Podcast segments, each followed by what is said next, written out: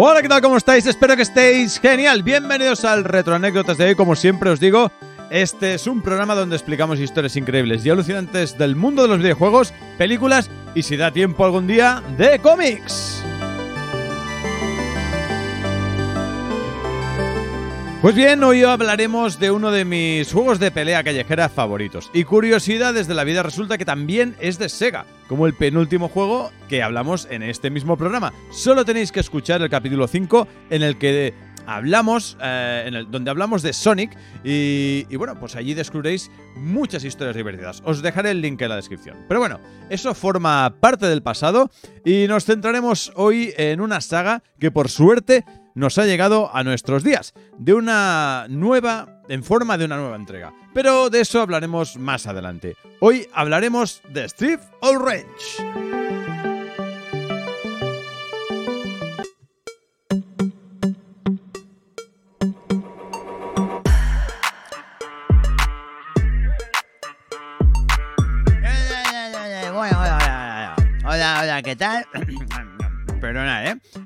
¿Cómo estáis? Yo, como siempre, tengo que, corregir y dar eh, datos sobre este maravilloso juego, ¿eh?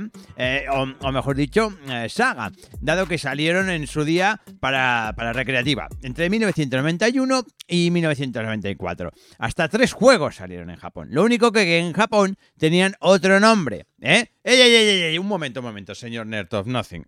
No, siga por ahí, no siga por ahí. Para empezar. Como siempre, me ha abierto un paquete de galletas que tenía yo por aquí. Encima lo tenía para, para el postre. Y, y, usted viene aquí y, y, y, encima de comerse mis galletas, quiere revelar el título original del juego que salió en Japón.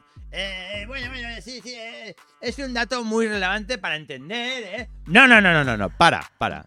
Para entender que nuestros oyentes se tienen que quedar a escuchar el programa de hoy. Para poder saber de qué nombre se trata y dónde viene su historia. De momento, eh, ponerme aquí los comentarios de qué nombre se trata y durante el programa de hoy eh, lo desvelaremos. Eh, a ver si lo acertáis.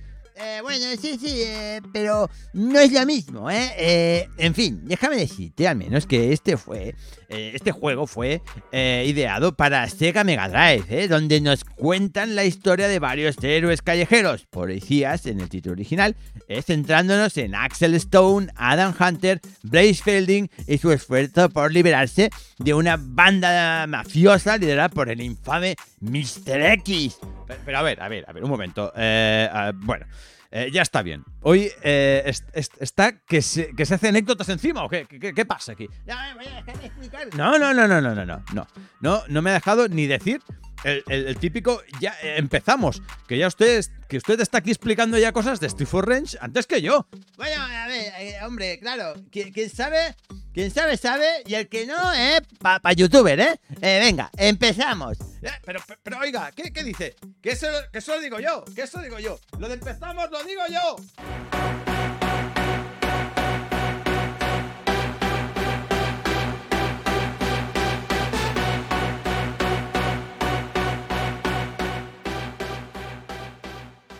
Eh, bien, eh, bueno, vamos, vamos a empezar ya, de verdad, como siempre, en estos casos, con unos datos curiosos de Street for Range. Empezamos eh, por el equipo Overworks, dentro de Sega AM1, eh, cuyo líder era Norishi Oba. Eh, que fue quien tuvo la idea de hacer un beaten up eh, similar al éxito que había sido Final Fight, pero con un toque propio, más moderno y cuya historia avanzará coherentemente a lo largo, de las próximas secuelas. Eh, bueno, de, mm, además, eh, cabe decir, añadiendo a lo que, a lo que has dicho, eh, con un giro incomprensible del destino, tras derrotar al señor X, el único trío que regresa como... Eh, por cierto, spoiler, eh, ya os lo he dicho, eh, os lo he dicho ya, pero bueno, es igual. Eh, el único trío que regresa como policía de la comisaría de Oak es nuestro buen Adam Hunter, que no regresa para la secuela. Uf, uf, uf, uf. Pero, pero, pero eso daría para otro programa. Eh, y mejor vamos a centrarnos eh, en anécdotas de los tres videojuegos. Porque, porque si no, oye, no vamos a. Eh, bueno, pues, pues déjame decirte que su segunda parte destrozó el mito de las segundas partes nunca fueron buenas. Eh, bueno, la mejor gráfica era increíble. Eh, Yuzo Koshiro hizo eh, en esta segunda entrega la que posiblemente ha sido una de sus mejores obras y sin duda una de las más recordadas. Bueno, sí, pero su tercera parte nos introducía en una ciudad todavía más decadente y llena de peligros, incluyendo más megas en el cartucho, nos hacían intuir la mejor gráfica y variedad, algo que fue así. Pero como decimos, sin encontrar, sin, sin eh, encontrar, como decía, sí, perdón, el punto exacto eh, que para muchos logró su segunda parte. A pesar de ello, la tercera parte de esta trilogía fue un gran juego, ¿no? Eh, bueno, sí, pero como decimos, eh, sin encontrar el punto exacto que para muchos eh, logró su segunda parte. A pesar de ello, la tercera parte de esta trilogía fue un gran juego, ¿eh? Bueno, a ver, ya hemos hecho un pequeño repaso de la trilogía original. También podemos añadir que en 2003 comenzó el desarrollo de Street for Range Remake, un proyecto no oficial, fangame, por cierto, iniciado por, el desarrolla- por la desarrolladora independiente eh, Bomber Games eh, y que en 2011 lanzó su versión final 5.0.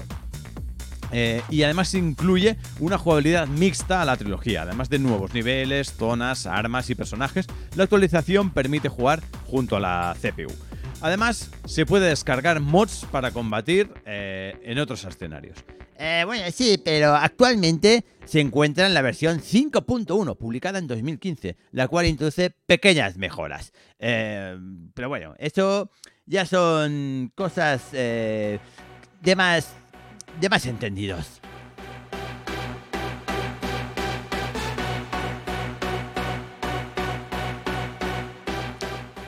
Eh, bueno, sí, pero hoy no toca hablar de la cuarta entrega. Pero ya me, ya me, va bien para ya me va bien para introducir otras anécdotas que tengo preparadas, como que el juego también salió en la pequeña Game Gear, eh, donde, bueno, ahí sufre de una paleta de colores y sistema de juego más limitados que en el título de la consola de 16 bits.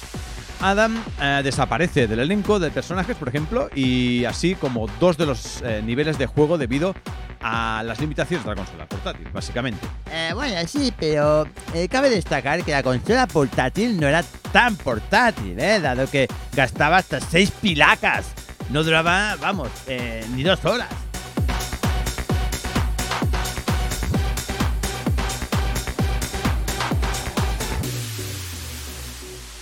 Bueno, bueno, pero, pero hoy no venimos a valorar ese hecho. Para eso podemos hacer un programa especial de portátiles y tal. Mira, eso si queréis me lo ponéis ahí en la descripción.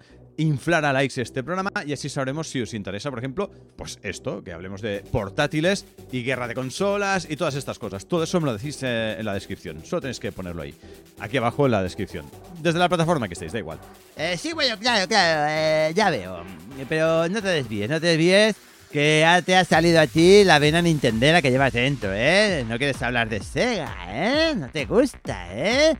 No, no, a ver, a ver, a ver. No me, no me venga con esas, que no es el caso. Sí, claro, claro, claro, claro. Lo que tú digas, sí, sí, sí, sí, claro, claro. Eh, a ver, ver, bueno, bueno, es igual, dejemos el tema. Sigamos con el repaso de plataformas, porque en el caso de la versión de Master System, tiene un motor gráfico y una mecánica de juego diferentes, no siendo una conversión eh, de la versión de Sega Game Gear, como algunos podrían pensar, sino que fue realizada en los últimos años eh, de vida de esta consola.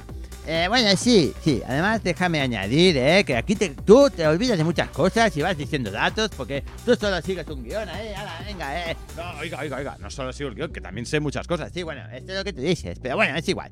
Eh, vamos a explicar que incorporaba también el jefe final en la fase 6, que no se puede encontrar en ninguna otra versión del juego, porque en realidad carece del modo para dos jugadores. Bueno, a ver, ya veo. Ya, ya. Ya que, ya que está tan inspirado, ¿me puede decir entonces qué ocurrió con la versión arcade? ¿Eh? Ah, venga, va, dígame. usted muy listo. Eh, bueno, pues por supuesto, eh, por supuesto, por eso soy un experto en videojuegos y gamer profesional. Os voy a explicar que las versiones arcade eh, de Sega hizo una conversión de Street for Range para sus sistemas arcade usando las placas Megatech y Megaplay. Eh, a ver, Megatech y Megaplay. Pero, ¿qué, diferencia hay entre esas dos, en- entre esos dos, entre estos dos sistemas? Porque no me queda muy claro. Eh, bueno, pues eso es muy fácil. La principal diferencia es que la versión Megatech era eh, que se pagaba por el tiempo, ¿eh? no mediante créditos. Ah, a ver, qué, qué curioso. Es decir, a ver si me aclaro. que si tenías suficiente tiempo y dinero, te podías pasar el juego. Porque lo normal era que por unas monedas tenías créditos por vidas, pero el tiempo que estuvieras daba igual. De este modo el tiempo era limitado, pero no tenías límite en las vidas. Eh, bueno, sí, pero um, por lo que parezca, es así. Lo cual eh, no lo veo muy justo, la verdad. Bueno, ya, sí, pero depende del punto de vista de, de donde lo mires. Bueno, te puede parecer bien, mal. Bueno, está claro que mi punto de vista es económico. Está claro que si no tienes suficientes monedas, prefiero jugar con la consola. Eh, solo, ay, perdón, con la consola. Bueno, también, si no tenías para poder ir a la máquina, pues juegas con la consola. Pero en este caso, eh, prefiero jugar eh, en una sola, con una sola moneda y llegar lo más lejos que pueda, ¿no? Y no estar mirando si me da tiempo de pasarme el juego, la fase o, o muy, o yo qué sé. Es que esto es muy estresante, la verdad, es muy estresante.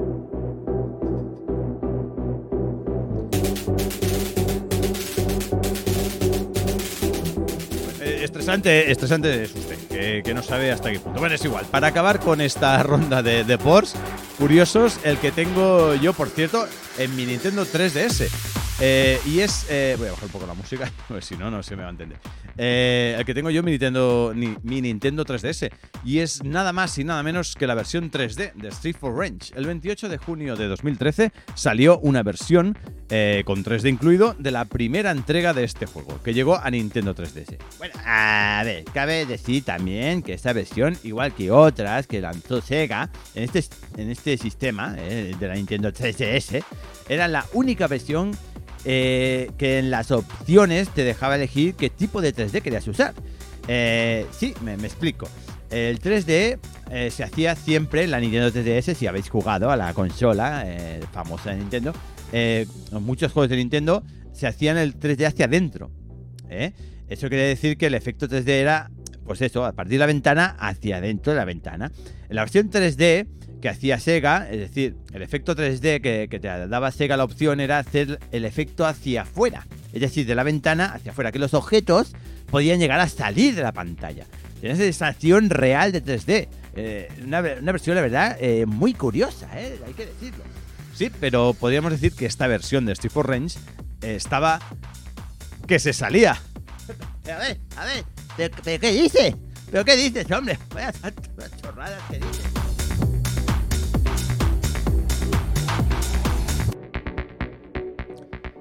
Eh, bueno, perdón, disculpad por la paridad, eh, pe- pero, es que si no soltaba no, no me quedaba gusto. Bueno, vamos, eh, eh, lo, importante del programa de hoy, eh, de hoy es que eh, es saber cuál era el nombre original japonés de este maravilloso juego, ¿vale? O sea, vamos a centrarnos en eso y ya está. Bueno, sí, sí, sí. Sí, por fin ya puede decirlo, ¿no? Porque me estás aquí mareando la perdiz, que si para adentro, para afuera los 3DS, ya puede decirlo. Sí, venga, va, venga, haga los honores, va, venga, venga, va. Eh, bien, pues, eh, voy, pues voy, voy, voy para allá. Eh, como decía al principio del programa, este juego, llamado Street for Range en Japón, fueron originalmente bautizados como Bare Gnukle, pronunciados Bea Nukuru, Bea Nafuru, Bea Naitiguru, Bea no, Nokiro, Bea Talegón, es igual, eh, no sé cómo se pronuncia esto, oye, A ver, a ver, a ver, eh, deje, deje, deje, deje de intentarlo, que al final va, va a sacar las galletas que se ha comido hoy. Eh, por- por- vamos, eh, se pronuncia Bea Nakuhuru, más o menos. Eh, bueno, pues eso, sea como sea, su traducción al castellano quiere decir puño desnudo. Eh, puño desnudo. Vamos, lo mismo que Street for Range, que quiere decir literalmente calle de la rabia. Está claro que son culturas diferentes. Bueno, también hay que dejar claro, eh, porque piensa que la cultura japonesa, ¿eh? que en su cultura milenaria, ya muchos siglos de antigüedad, que A, a ver, a ver, haga el favor de dejar las galletas, que no se le entiende, hijo mío. Eh, si la- vamos. Eh, sí, bueno, es igual. Sí, la misma que se gasta usted eh, comiéndose mis galletas. Porque que ya- ya- tiene usted una cultura, vamos, de comer galletas. Eso está claro. De- de- deje de comer ya. Deje las galletas. En serio, por favor, deje, deje de. no, así no se puede trabajar, no me. Eh, pero, pero que, pero tiene que saber que me pongo así. De saber, déjame comer galletas, déjame, deje las galletas. No, hombre, no. Y sabe cómo me pongo, ¿para qué me invitan?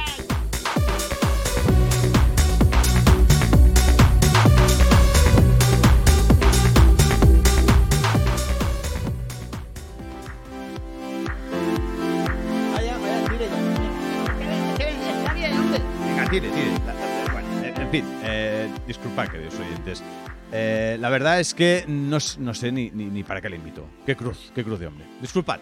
En fin, eh, hasta aquí el retro anécdotas de hoy. No os perdáis la siguiente porque viene cargada de historias nuevas y diversión. Por cierto, también podéis hacer vuestras propuestas para que haga un retro anécdotas de vuestra película favorita o de un videojuego o también, si queréis o lo preferís, de un cómic y así podemos ir introduciendo el tema. Solo tenéis que ponerme en los comentarios. Así que permaneced atentos a mis redes sociales y si os ha gustado y queréis apoyar mi canal, darle a like y sobre todo, sobre todo, compartir esta historia para que pueda llegar, más, llegar a más gente y disfrutar de estas retroanécdotas perdidas que recuperamos para vosotros y solo para vosotros.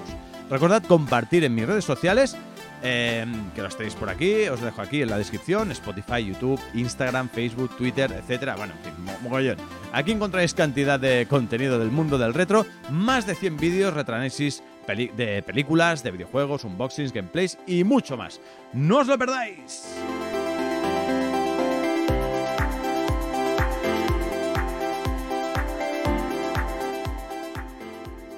Que lo paséis genial con el retro y sus retro anécdotas. Hasta el próximo episodio, amigos. Retro y rock and roll.